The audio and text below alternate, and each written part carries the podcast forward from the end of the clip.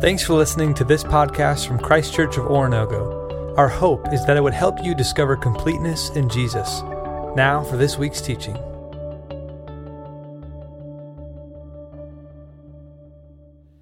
Hey, church, open up your Bibles to 1 Peter chapter 3.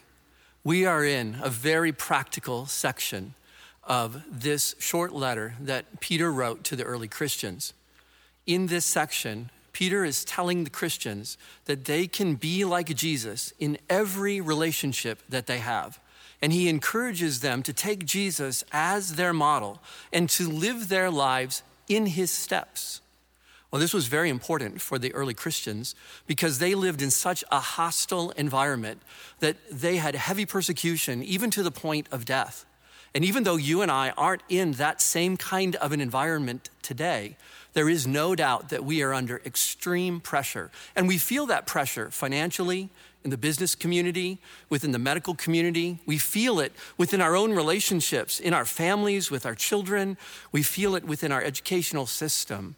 And as a result of that pressure, we also can feel like we have extra anxiety and uncertainty about the future.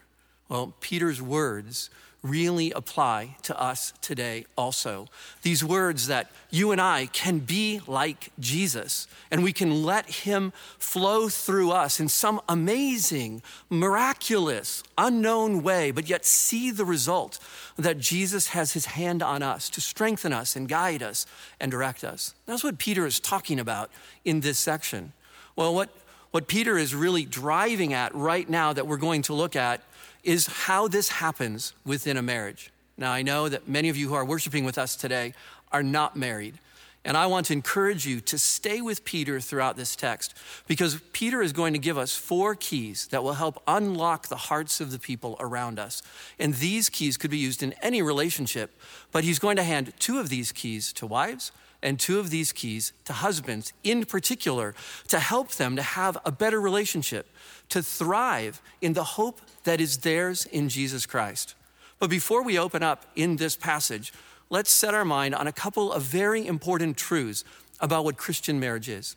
Christian marriage is a covenant of love. God designed that you and I would interact with each other as husbands and wives in such a way that there would be no doubt that we really loved each other that we would have each other's best interests in mind, that we would sacrifice for each other and learn about each other. The very first time that we get a chance to see this is in Genesis chapter 2, verse 24, where the scripture states, A man will leave his father and mother and be united to his wife, and the two will become one flesh. Now, this idea about becoming one flesh is combining a man and a woman who are very different from each other in such a way in a relationship where their lives entwine around each other to where they can actually begin thinking as though they were one, living as though they were one, having the same priorities as though they were one person. Now, what's really exciting about the idea of this marriage is that the Holy Spirit, who lives within us as husbands and wives, as Christians, that the Holy Spirit joins us in this marriage, and we actually have a three in one relationship. Just imagine that God, a husband and a wife, together, wrapping their lives around each other in such a way that it creates a very strong relationship. And this relationship, in some way, is to mirror our relationship that we have with God, the Father, Son, and Holy Spirit. That the love that God is, is somehow seen in the relationships that we have with each other as husbands and wives, as our lives wrap around the work of the Holy Spirit within us. Now, Paul builds on this when he talks in Ephesians chapter 5, verse 25, when he looks at husbands and he says, Husbands, love your wives just as Christ loved the church and gave himself up for her. This is execution language. Isn't it interesting that when Paul tells husbands to love their wives, what he tells them to do is to die to self? That, that sounds very familiar to us, doesn't it? About how we are to die to ourselves and pick up this new life of righteousness that is ours in Christ. And yet, Paul really focuses the importance of dying to self on husbands and he says, Look, it's easy for you to fall into a routine, just kind of do whatever it is that you want to do, but you must really set yourself aside and learn what it is like to pick up the priorities of your wife so that she might be the single most important person to you in this covenant of love. The last scripture that I want to bring to your attention is the Song of Solomon. The Song of Solomon is a love story between a husband and a wife and how they love each other back and forth. And theologians look on this love story as actually a love story between God and his people. So, this very first, most important truth is that Christian marriage is a covenant of love, and everything that we do is to express that love. And nothing that God would ask us to do as husbands and wives would be demeaning, devaluing, harmful, hurtful, or abusive in any way, but is somehow connected with how we're supposed to love each other. Well, the second important truth is the truth that our relationship with Jesus somehow in Christian marriage expresses the relationship that Jesus has with the church, this great love that Jesus has. Well, in Ephesians chapter 5, verses 31 and 32, Paul uses this very same verse from Genesis, and then he reveals to us that Christian marriage is a model of how Jesus loves the church. He says this A man will leave his father and mother and be united to his wife and the two will become one flesh. This is a profound mystery. Indeed, it is. But I am talking about Christ and the church. You see, there's something more important in a Christian marriage, and in marriage really in general, than me just getting my needs or my wife getting her needs, or us living in a great house or having a great experience or making sure that we have enough money or we have good cars or a great 401k. What God is telling us is that there is a greater story here there's a love story that we get to live out. And that love story is the love of Jesus that he has with his church. So, as a husband, all husbands get to play the great lover in this love story and actually get to be in the place of Jesus. Now, I know what you're probably thinking. There is no husband who is like Jesus. Yes, there is no husband who is like Jesus. We have our own foibles and our own problems. But even though that's true, Paul tells us that the model, the ideal, is for us to be the great lovers, that we're to initiate a relationship, that we're to embrace our wives, that we're to pursue our wives the way that Jesus pursues the church, and that the church is the great loved one. And so our wives, are the great loved ones. And they receive the love and they respond in joy and in peace and in harmony and in a love that gives them security and a sense of belonging. Well, this great second truth about how Christian marriage is a model of Jesus' love for the church lives also in a broken world. And we know that the ideal does not always happen, but yet God sets out for us these two important truths that we will use as an interpretive grid to take a look at what Paul is, or Peter is talking about in 1 Peter chapter 3. But before we turn our attention there, I want to give you these truths that are going to be really important as we consider what Peter asks us to do.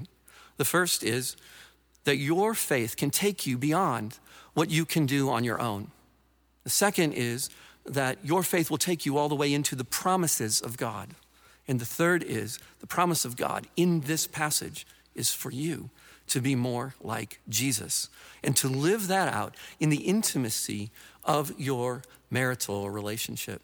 So, let's turn our attention to 1 Peter chapter 3. But before I read this first verse, I need to talk to you about the word that seems most offensive to us within the Western world, and it is the word submit.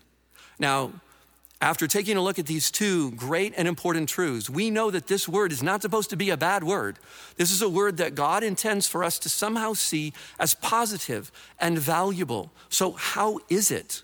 Because we tend to look on this as dominating and taking away a person's voice and making them do whatever it is that they don't want to do. And we know that that's not true. That's not what Peter means. That's not what God means when he uses this verse and uses this word. So I, I just want to say that maybe we need to set that word aside and let's talk about the meaning behind what this word is trying to convey. So I have selected this word, cooperation, that the first key that a wife can use to unlock her husband's heart is cooperation. Now, there are lots of problems with that word because it's not exactly the one for one correlation because we don't have an exact way that we could talk about this in the English language with just one word.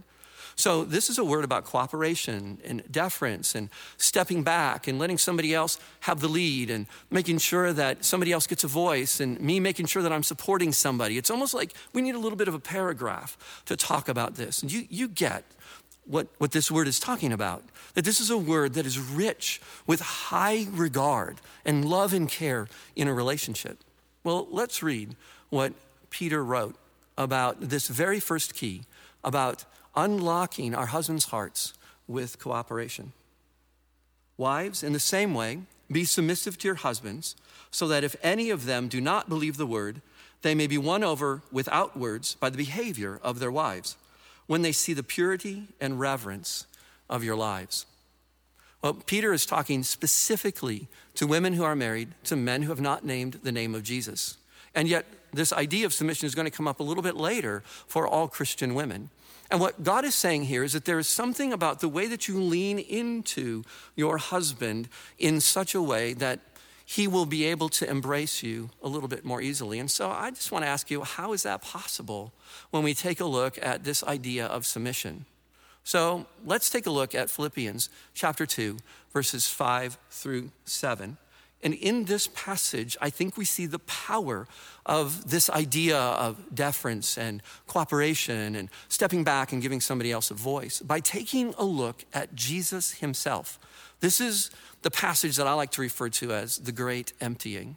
In Philippians chapter 2, verse 5, Peter writes that we are to have this attitude in ourselves that was also in Christ Jesus, who, although he existed in the very form of God, did not consider equality with God a thing to be grasped, but he emptied himself, taking the form of a bondservant. This idea of emptying himself is really intriguing to me. Why would Jesus do that?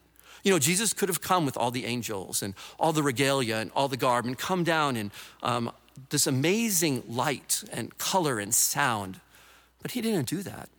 He came and wrapped himself in human form and was very humble. Do you know that Jesus probably didn't say everything that he thought? That Jesus held back his comments to people? That he let people step up and he heard their hearts and he heard what they had to say. You see, the great emptying made him non threatening.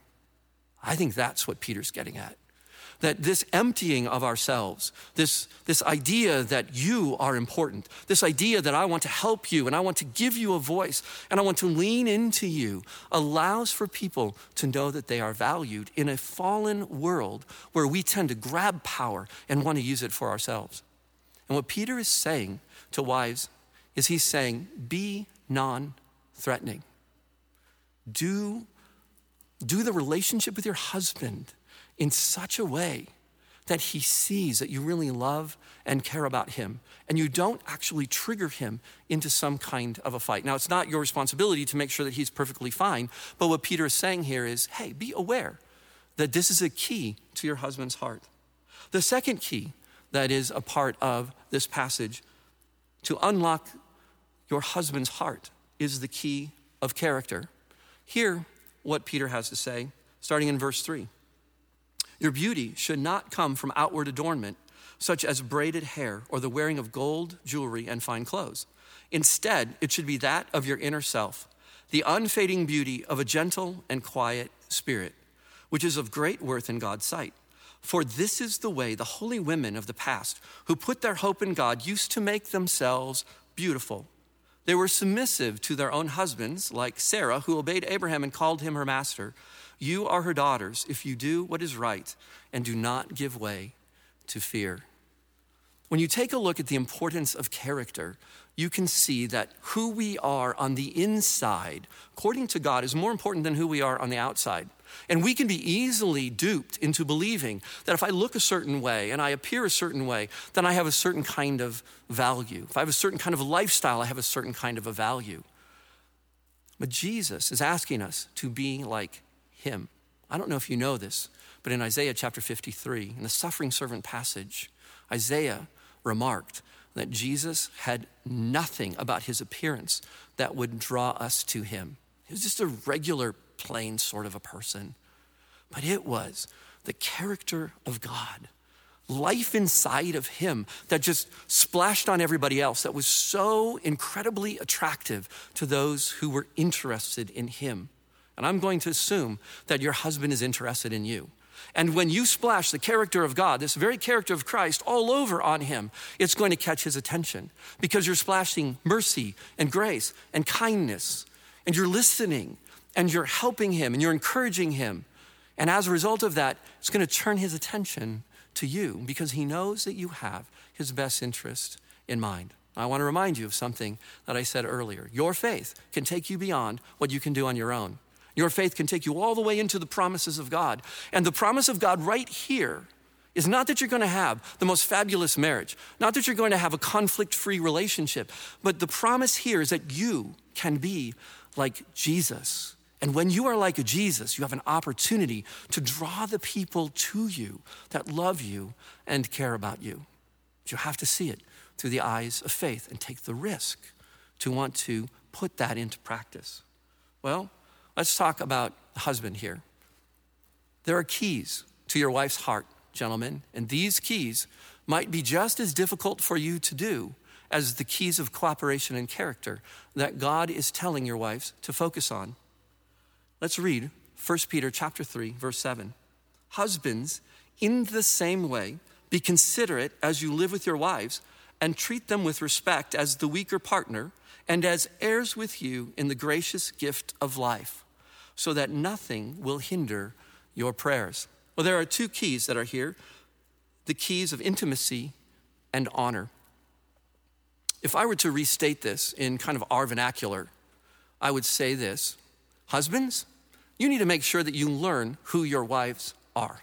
You need to make sure that you know what's important to her. You need to flex and bend and move with her. She's a moving target.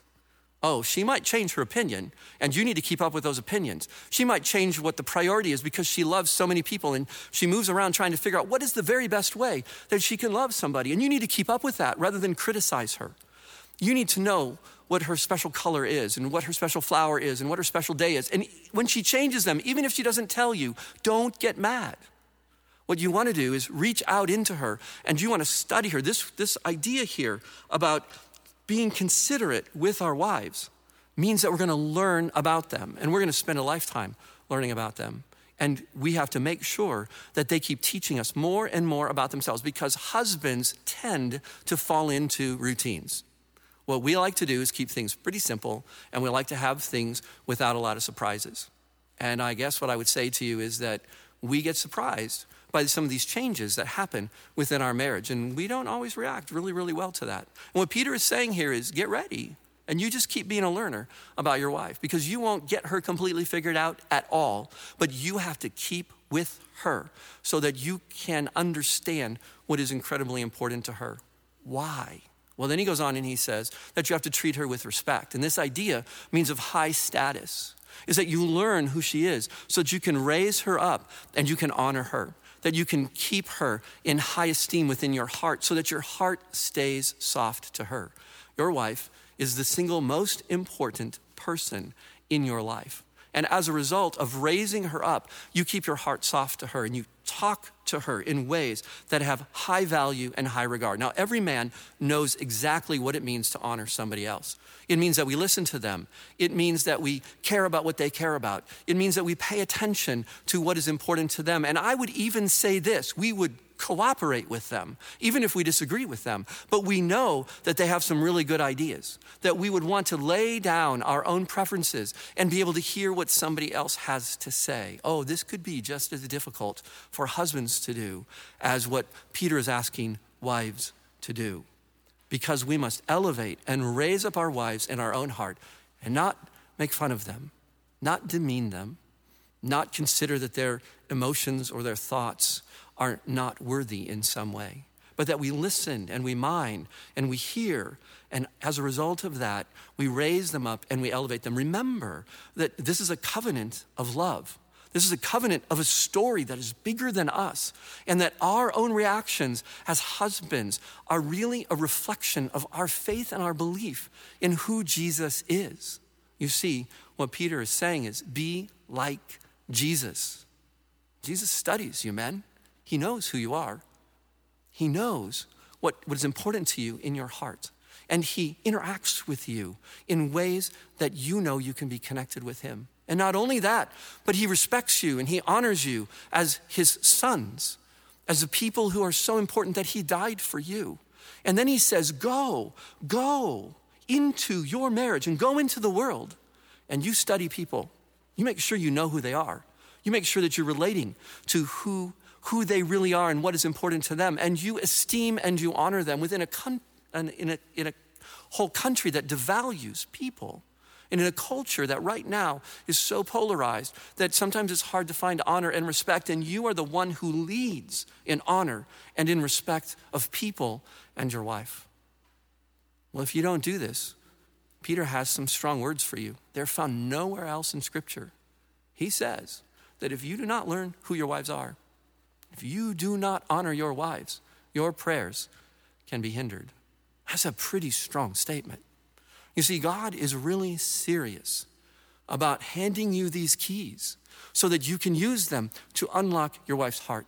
Because as you get to know her and as you esteem her, her heart gets softer to you because our world makes our hearts hardened. And if we don't do that, then we could actually have our wives become more hard hearted to us. You see, what, what Peter's telling us is that it is sinful for us not to do this because our sin is the only thing that would block our prayers. And so we must die to ourselves.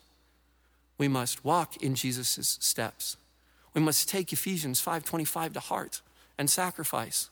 And we must learn who our wives are so that we could help them to be our joint heirs in this amazing life, in this amazing love story, in a covenant of love. Well, let's just bring this down to three main application points. And the first point that I want to bring to you is that of prayer. That you and I need to approach God and say to Him, Please make me more like Jesus. Please help me to live my life in such a way that I'm able to have cooperation and character and intimacy and honor.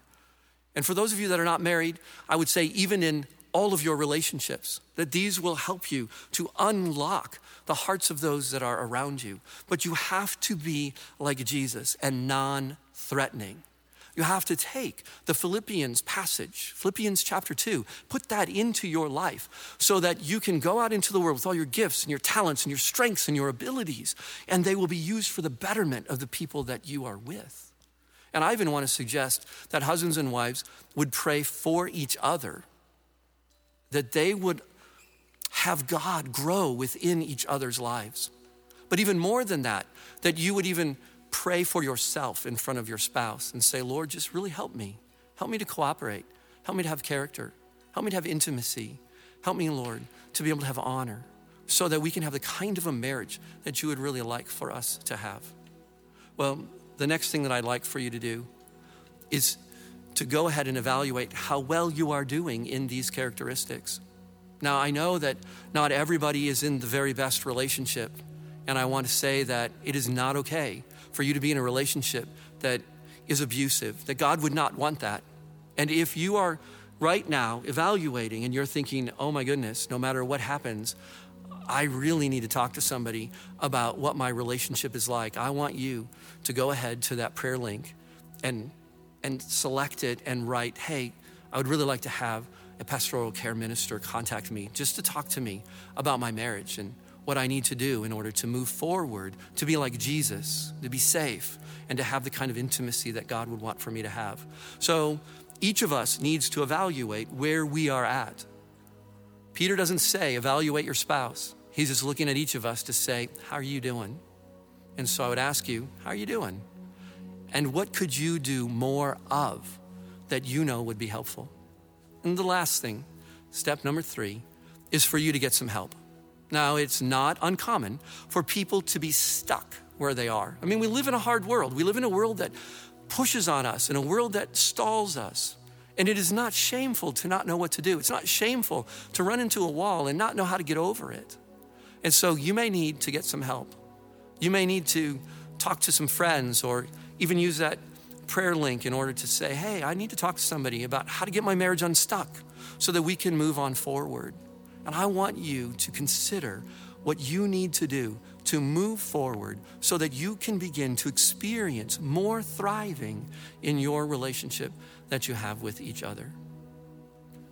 Marriage is a fantastic experience as we learn how to love each other in deeper and richer ways.